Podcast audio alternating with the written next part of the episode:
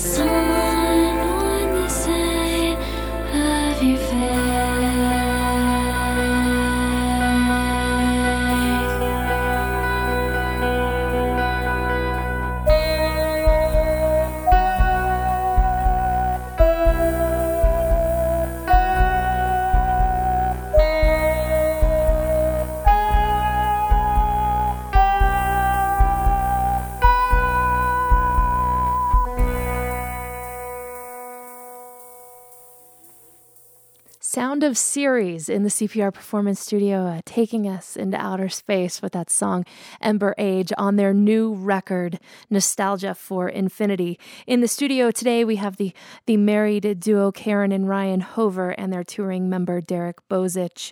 Now, you guys have performed as Candy Claws for several years and released three albums as such. How did you decide to switch gears for this new project? We felt the Candy Claws trilogy of albums was a complete arc as far as where we wanted the music of that band to go. And I kind of like having things complete like that as far as a band's discography. So we took a couple of years off from music. And then when we got married, we decided just to start a project, just the two of us, take it in a little more electronic direction. And then we started collaborating with some other bands. And it felt like enough new things were happening that it warranted a new name and it was partly just to confuse everyone. yeah. Now, the music of this album is said to work in five orbits in the mm-hmm. liner notes. I want to hear exactly what that means to you. So it's just the different ways that you can engage in the songs. The first orbit, it'll be the outer orbit. Like if you approach a solar system, the outer orbit's the first one that you'll encounter. And that's just the sound of the music itself, not even the meaning of the words yet. It's just the sound of, you know, the tones of the instruments. So the very first encounter that you have with the music, just the audio. And then as you go deeper, like further into the orbits, you get more into the meaning of the lyrics and then what those could be a metaphor for, and then how those tie into different literary works that inspired us. And then the very innermost orbit is finally like what you yourself get out of the entire experience of, you know, how far you you wanted to dig into all the different meanings and you know, everyone's experience with the album is different.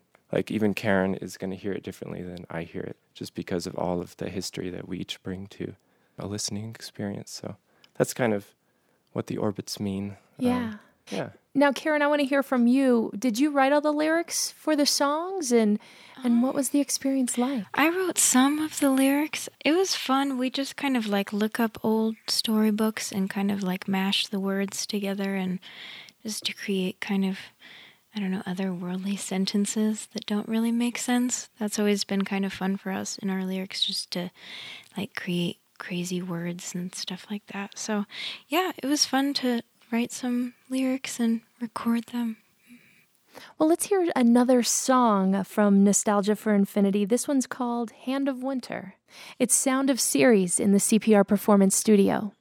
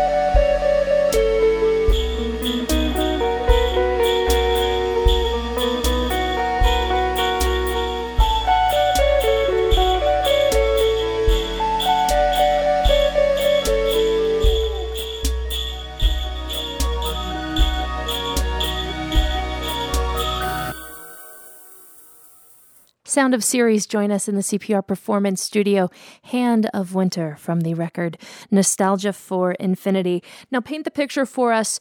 Karen and Ryan, you wrote the songs together, and then you got all these folks to collaborate with you uh, mm-hmm. members of Polyphonic Spree, the drums, the apples, and stereo.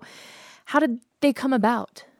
We had a, a big fan in the Apples in Stereo um, who liked the Candy Claws records, and he kind of got the rest of the band into our music before we even knew. Yeah, they just kept adding people to the collaboration, which was really cool.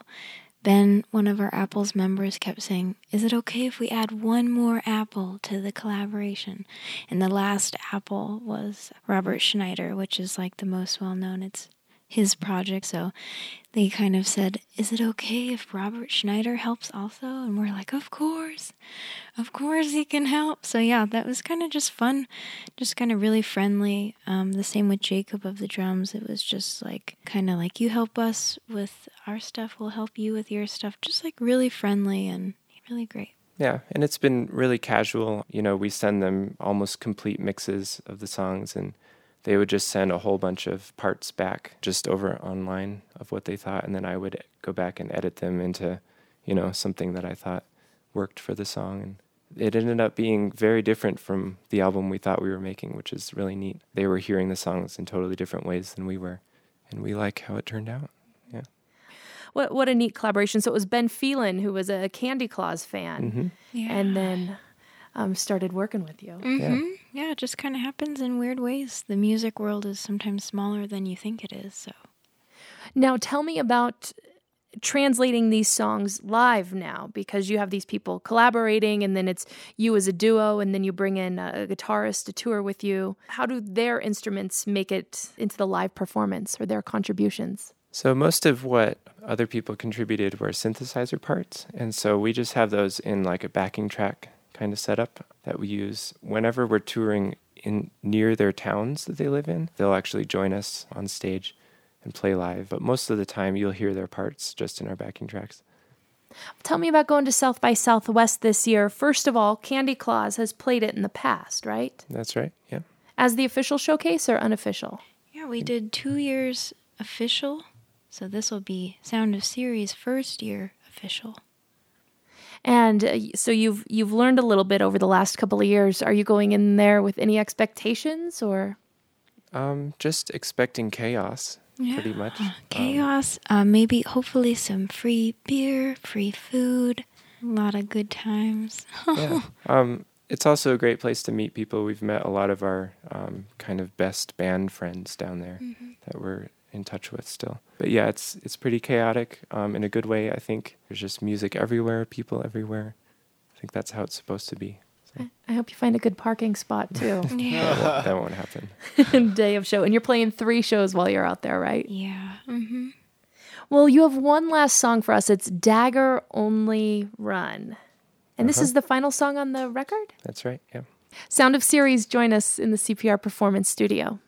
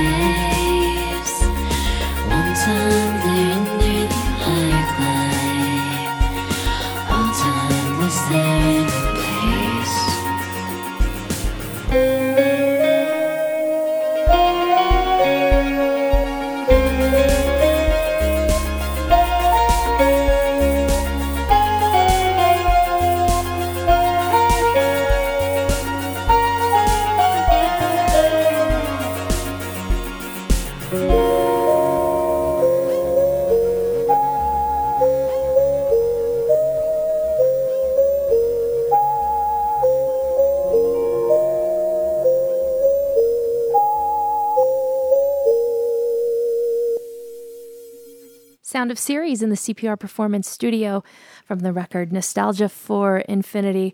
So glad you guys had a chance to stop by today. Yeah, you so thanks for having for us. for having us. Yeah. This has been another open air session at 102.3 in Denver, 88.3 in Fort Collins. I'm Alicia Sweeney, audio engineer, Dave Fender, Irvin Coffee on cameras. To find out more about open air sessions, video, podcasts, visit openaircpr.org.